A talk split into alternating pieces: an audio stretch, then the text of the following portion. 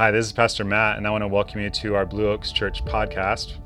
At the end of this episode, feel free to download our Blue Oaks Church app where you'll be able to access resources, events, and ways to get connected at Blue Oaks and in the community.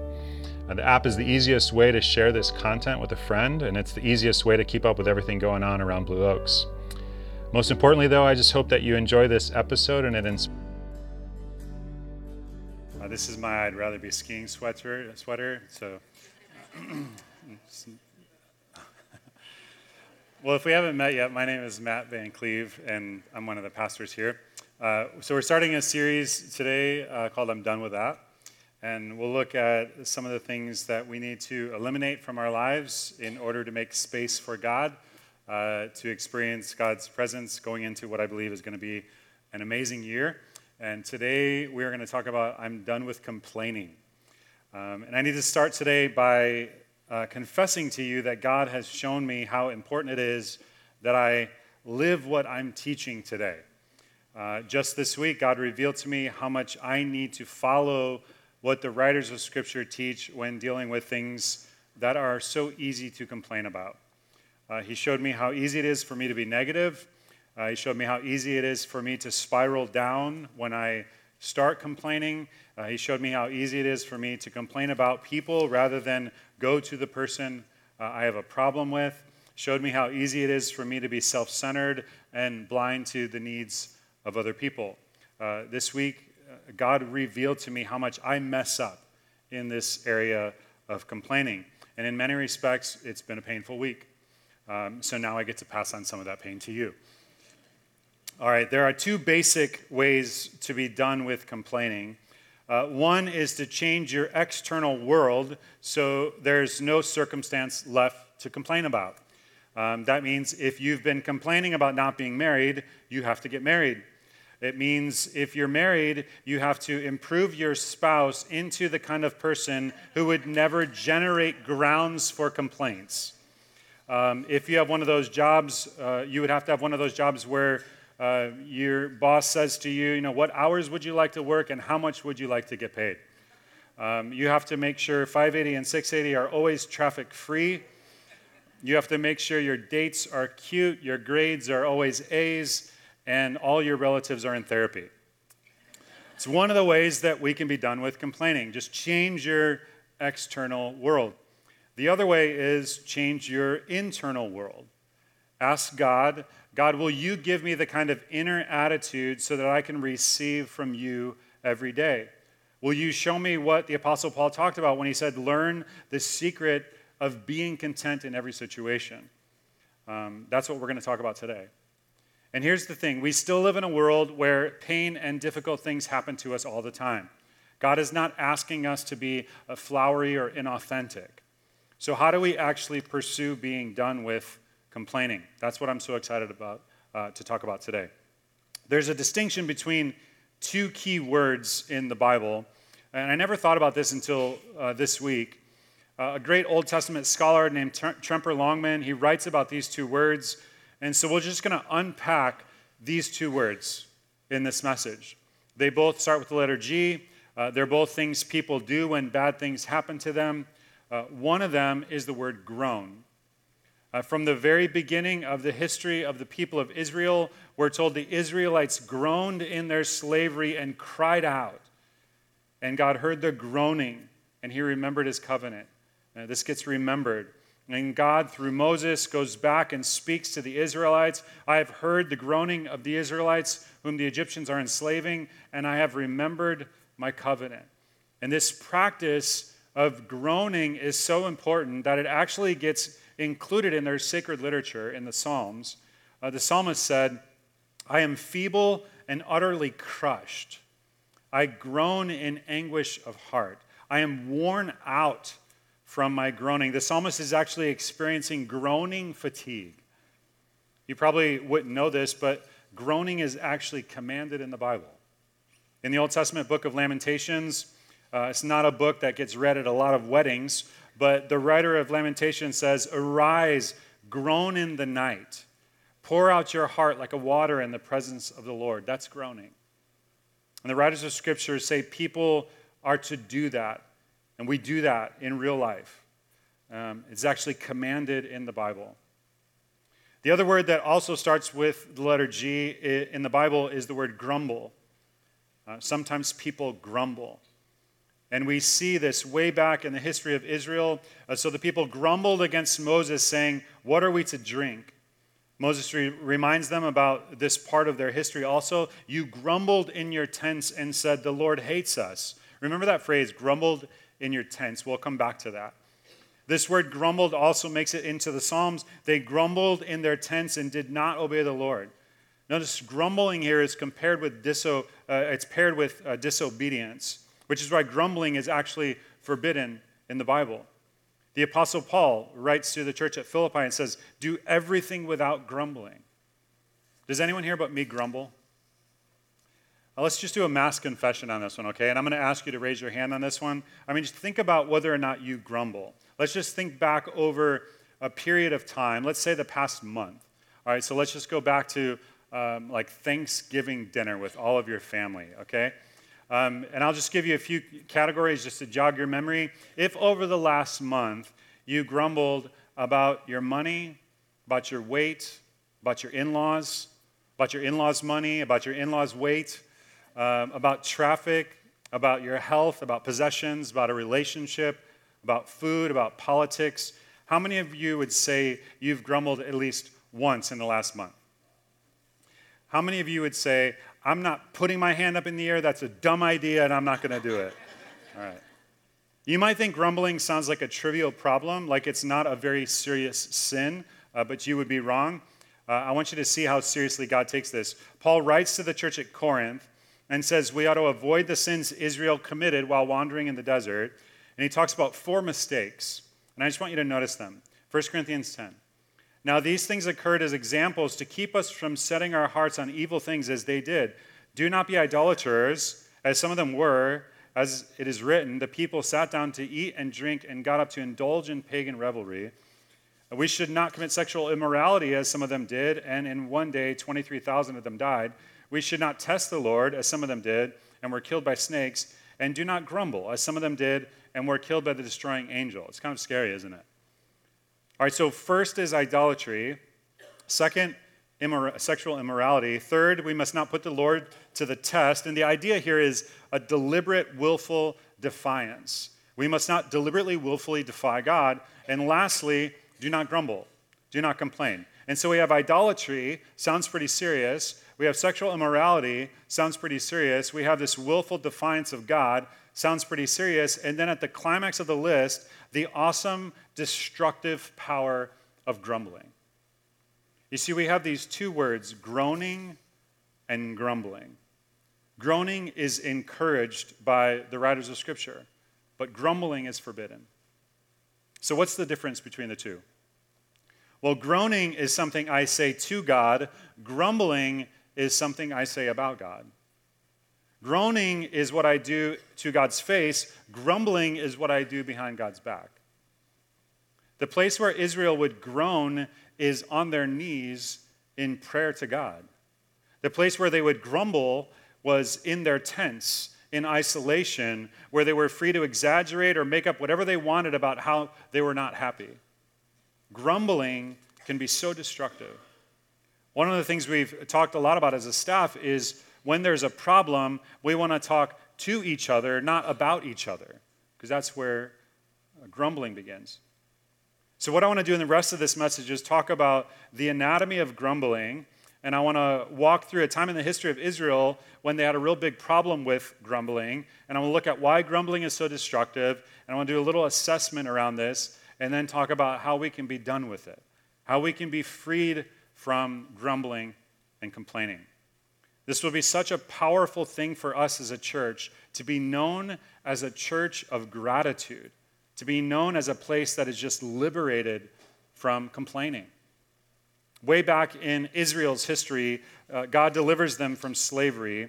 Uh, he literally parts the Red Sea, sends 10 plagues, and destroys Pharaoh's army.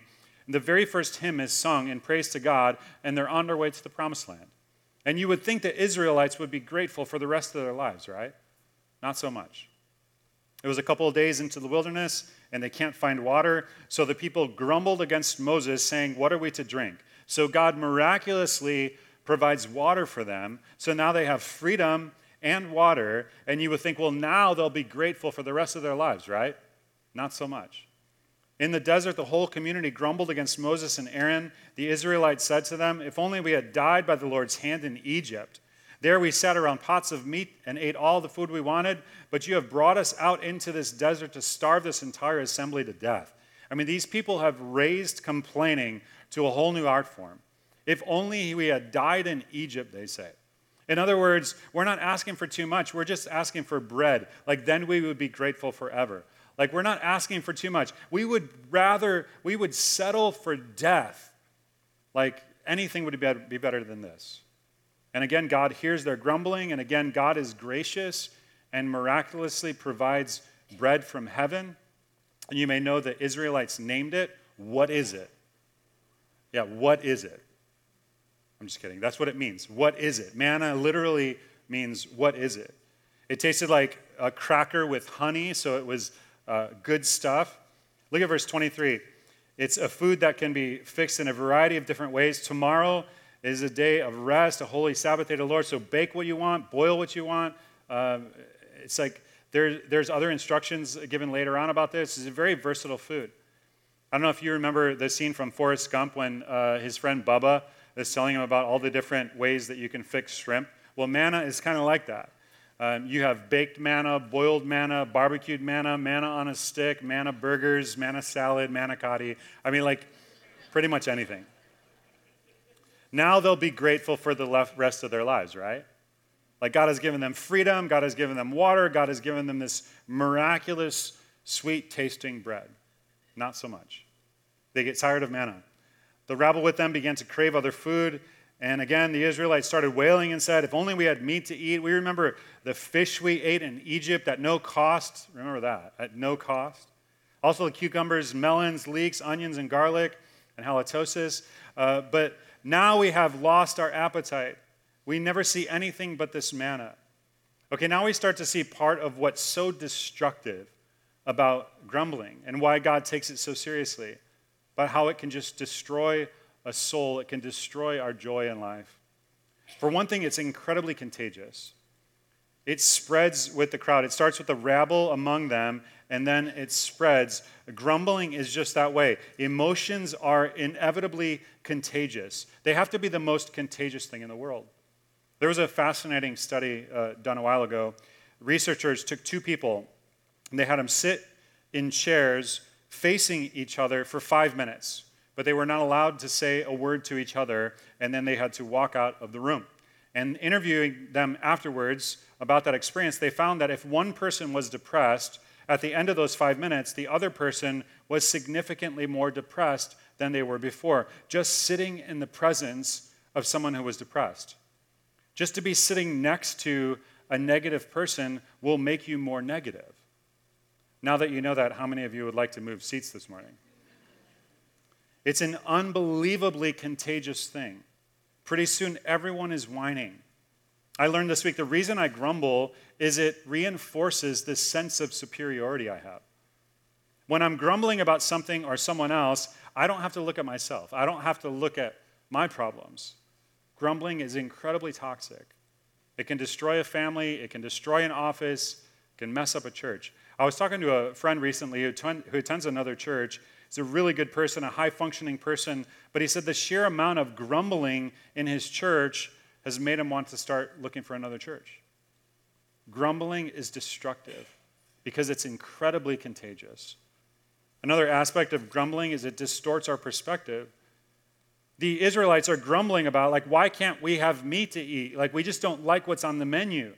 And they say, remember in Egypt, we had fish at no cost. There was a cost. Do you remember what they were doing in Egypt? They were slaves for crying out loud.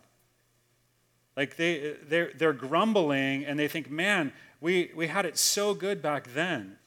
You see, when I'm grumbling, it causes me to ignore or dismiss all of the good things God does for me and exaggerate anything that's difficult in my life. A few months ago, I got to meet a bunch of uh, pastors, Bay Area pastors in San Francisco, on the subject of church planning. And it was a very stimulating conversation with a group of very bright, very passionate people. And then I started driving back to Pleasanton from the city, and I started grumbling in my spirit because I hit traffic. And then I realized that I didn't have my phone. I must have left it at the restaurant, and I had to turn around and go back to the city to get my phone. And so I started grumbling about that. And I went to where uh, we were sitting and looked everywhere. I remember looking under the table, and the food server came over and asked me what I was doing and if I needed help. And I told her I was looking for my phone, and she said, Did you have your computer bag with you? And I said, Yeah, but I'm not stupid. I looked all through my computer bag.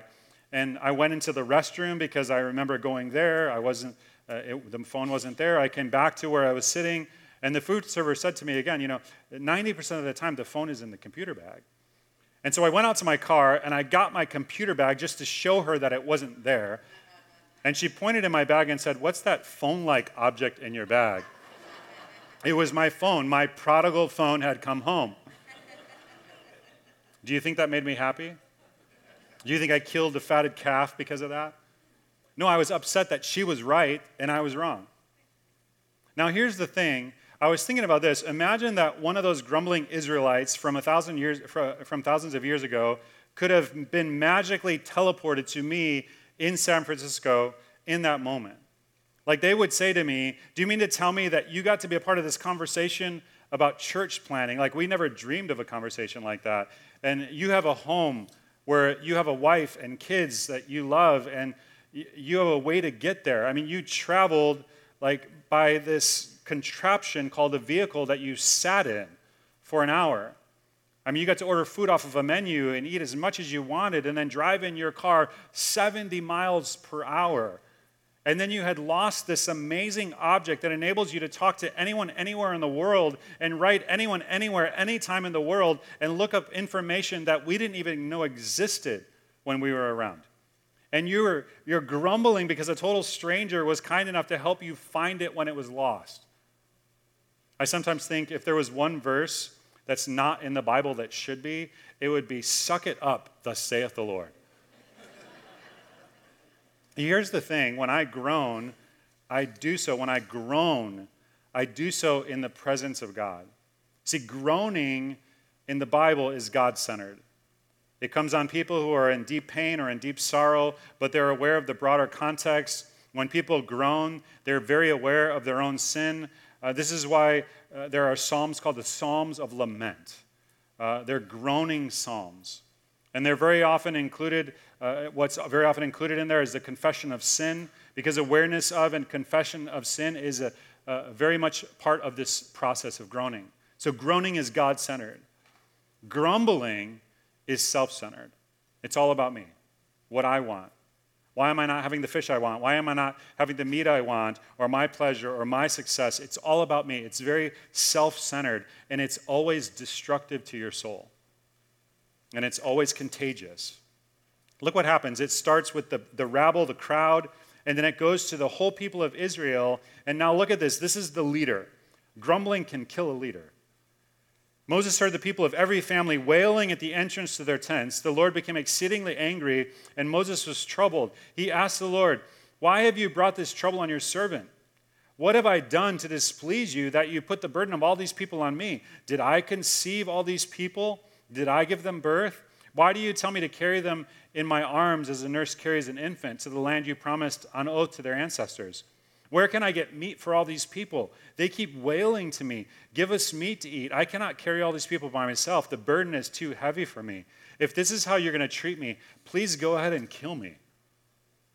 It's not the most spiritually sounding passage you ever heard, have you? Some pretty serious complaining against God. God, you're not doing your job right. I'm giving you a bad performance review. You're not getting any merit pay increase at this time.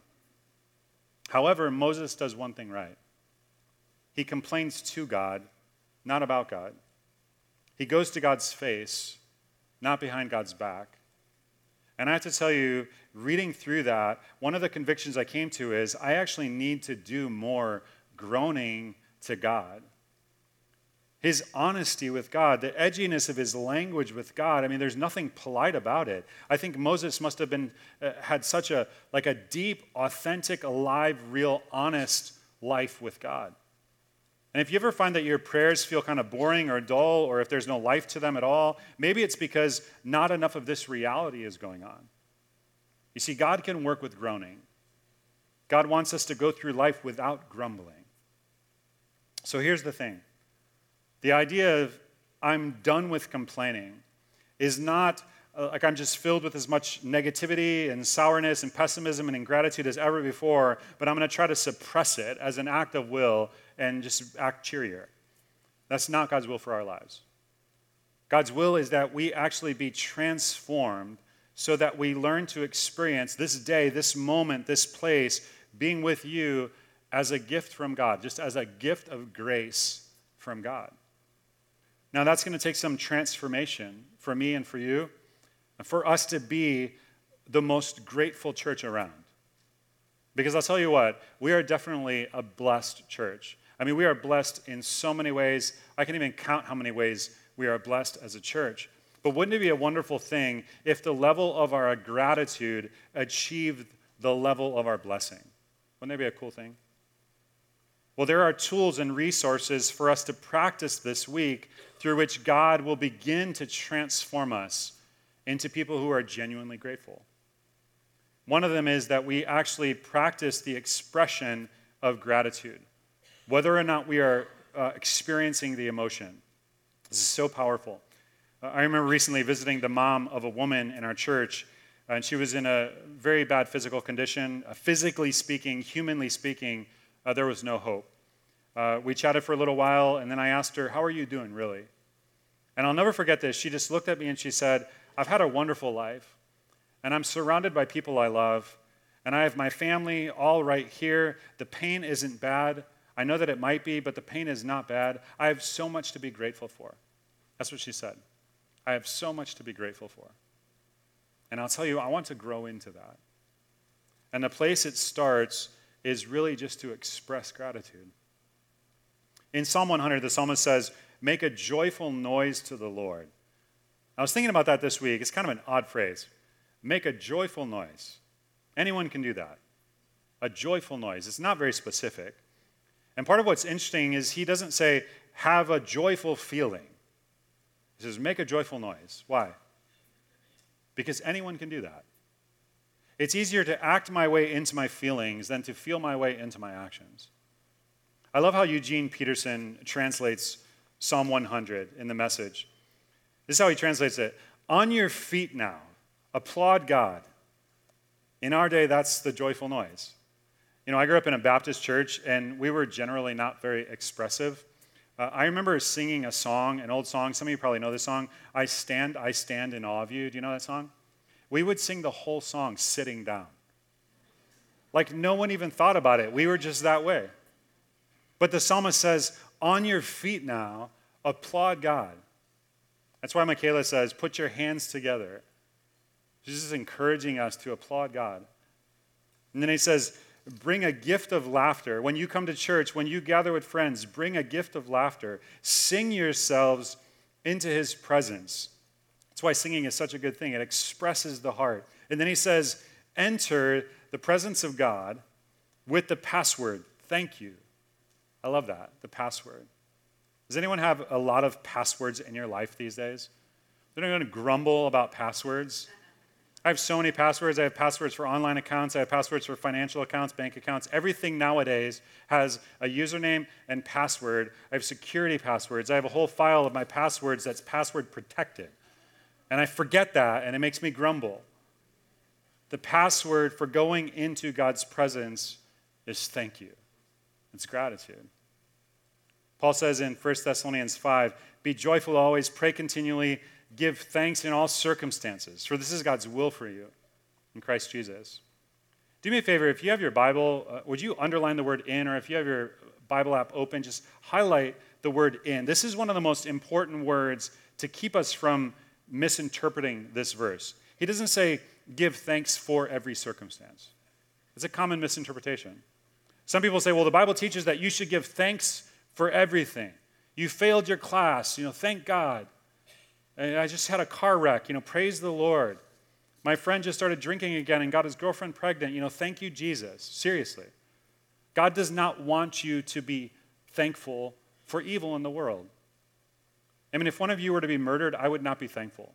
If my wife were to get cancer, I would not be thankful. When there's war, I'm not thankful for the war. The writer of Scripture does not say be thankful for evil. He says, in every circumstance, give thanks, not for every circumstance. So, what's the difference? It's that even out of bad circumstances, God can bring good. In every circumstance, no matter how bad it is, you can give thanks to God. Because, first of all, God has a purpose bigger than whatever that problem is. Second, God will give us the power we need to overcome that problem. And third, we will grow through the experience if we allow Him to help us to grow in every circumstance. Even in the evil that happens in this world, I can be thankful because I know that God is greater than the evil. And this passage is probably one of my favorite passages of Scripture, 1 Thessalonians 5 16 to 18. Because a lot of people ask the question, What's God's will for my life? It's right there. Give thanks in all circumstances, for this is God's will for you in Christ Jesus. What's God's will for you? In everything. Be grateful. It's the password into his presence. I read this week that the healthiest human emotion is not love, the healthiest human emotion is gratitude.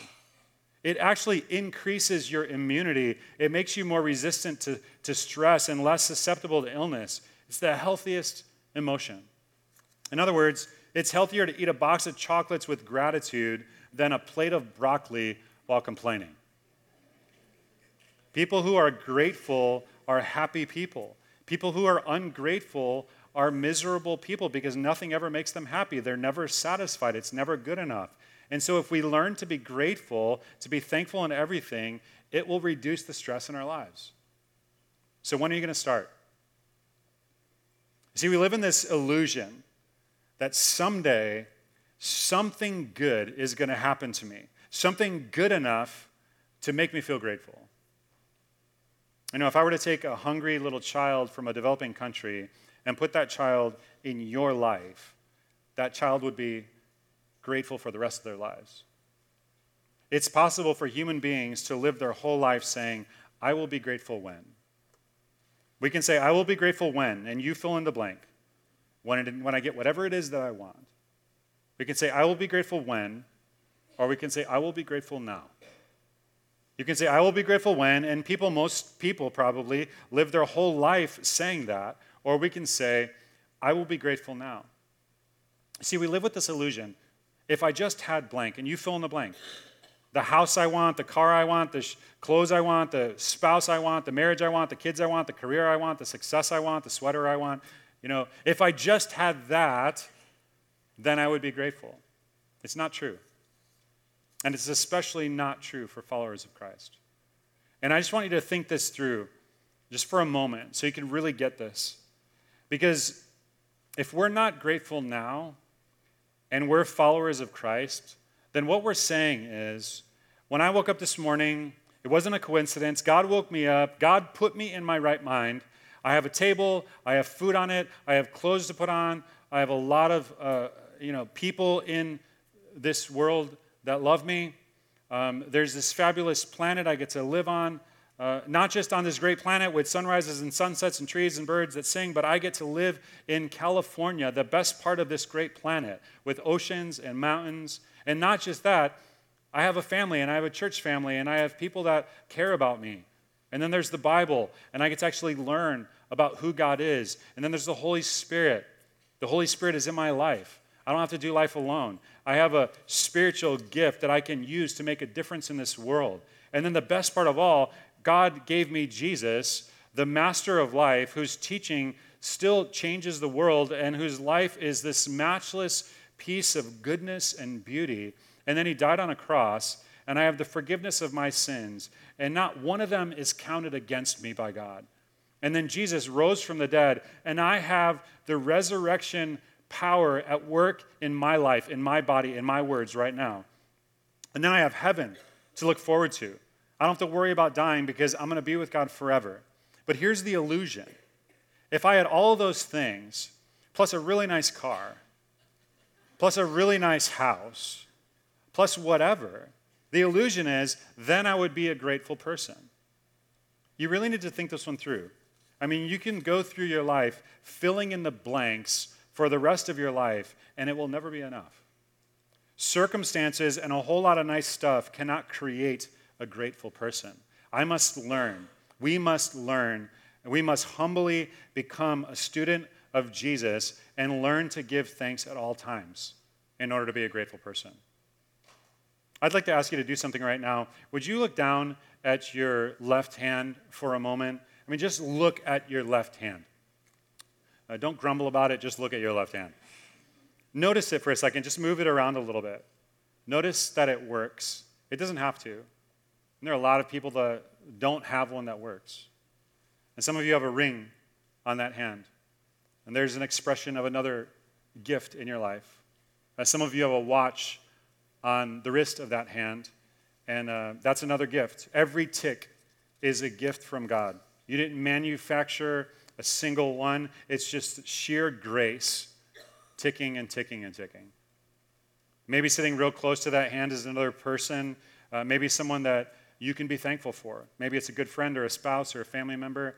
Do me a favor and just touch the arm of that person with your hand. Now, if you're sitting next to a stranger, that might not be a good idea. You know, when we're done here and you walk out of this building, just take a moment and just think about this building and think about how we live in this place where we can meet in a public high school to worship God. I mean, there are Christians all over the world who have to meet in secret behind closed doors, locked doors that are under persecution. I mean, just be thankful. Don't, don't feel guilty about it, just be thankful. Get in your car and just be thankful that you have one. Over 90% of the people on the planet don't have one. And when you drive, when you drive away, when you drive out of that parking lot, be grateful for that gift. You see, we can grow into gratitude. We just have to express it. Now, I want to say a word, especially to those of you who are really hurting, because that will be a fair number of people in our church. And if it's not you today, it will be you someday. When you're hurting, groan, cry out to God. And I've been eager to tell you about this. This is one of the most amazing passages in the Bible uh, on groaning. Uh, groaning goes way deeper. You know, the writers of Scripture talk about, they don't talk about a human, like, be happy kind of deal. Groaning goes right down to the core. This is what Paul wrote to the church at Rome. These are amazing words. We know that the whole creation has been groaning as in the pains of childbirth right up to the present time. I mean, this planet, this planet, this earth that we love, is all messed up and it's all polluted and it's torn apart with violence. The whole creation has been groaning. All of creation is groaning. See, groaning is what you do when you hurt so much that words can't express it. And we want to protect people from it, but we can't. When we adopted our daughter, Amran, uh, she came to the U.S. when she was just over a year old, and she had not had vaccination shots. And so she hadn't gone through all that yet. And I'll never forget holding that little body in my arms. And the doctor came, and there was this needle that just looked so huge to me. And Amran was terrified. And when that needle went into her arm, she groaned. And then she let out this cry. And her eyes got real big, and she looked at me like, How could you do this to me? Like every moment until now, you just protected me from pain. You've never hurt me. Like, why could you, why, do, why are you hurting me now? And I just looked at her and said, Oh, honey, this is, this is mommy's idea. I would never do this. you see, groaning goes way deep. Creation groans. Things are not the way they're supposed to be. Death and sickness and pain and suffering, it's all wrong. A happy attitude cannot cover over all of that, and it's not supposed to. And then Paul goes on, not only so, but we ourselves, who are the first fruits of the Spirit, groan inwardly. We all, as human beings, do this. Those of us who know and love and seek to follow God, whose name uh, we name the name of Jesus, like we've been given the Holy Spirit, we're not exempt from groaning. You see, this ought to be a place of great gratitude where we're just like lavishly grateful to God, where we stand to our feet and we just applaud God. And this ought to be a place where groaning is welcome and honest and real. So many people get confused about this. They think if something bad happens and they're sad, then you know, I did something wrong, or God has done something wrong, or we're supposed to be part of this bargain where as long as we follow Jesus and we're obedient, like everything should be okay. It's not so. Not since the time of Job, not since before that. We who have the first fruits of the Spirit groan inwardly. And not just that, not just that. This is the great mystery. This is so amazing. This gets us to the heart of God. Paul says, The Spirit helps us in our weakness. The Spirit helps us in our weakness, not by making everything okay, not by giving us, you know, toughness or anything like that. We do not know what we ought to pray for, but the Spirit Himself intercedes for us through wordless groans. Creation groans, people groan, Christians groan. Who else groans? God groans. Our God, the holy, matchless, wondrous, powerful, joyful creator of all this, He's a groaning God. Only oh, the God of the Bible is a groaning God.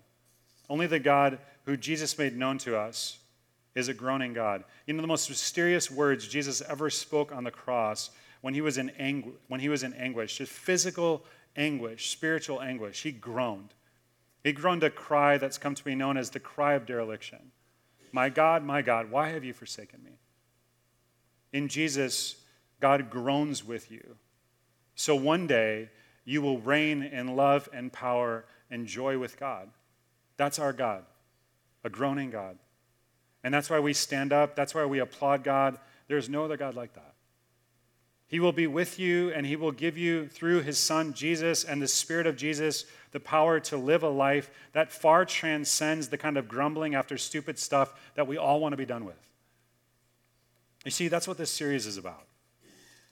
It's so we can come into this new year together. And I think this is going to be one of the best years ever. So we can come into this new year and be done with the things that we need to be done with so that we can experience more of God than we have ever experienced before. All right, so next week, we're going to look at one thing that if we are not done with it, it will make us more unlike Jesus than anything else. Next week, we're going to look at being done with the one thing that will make you more miserable than anything else. And I'm not going to tell you what it is. You're going to have to come back for that. Don't grumble about it, but don't miss next week. All right, let's pray. And just allow this to just be a moment with God, okay?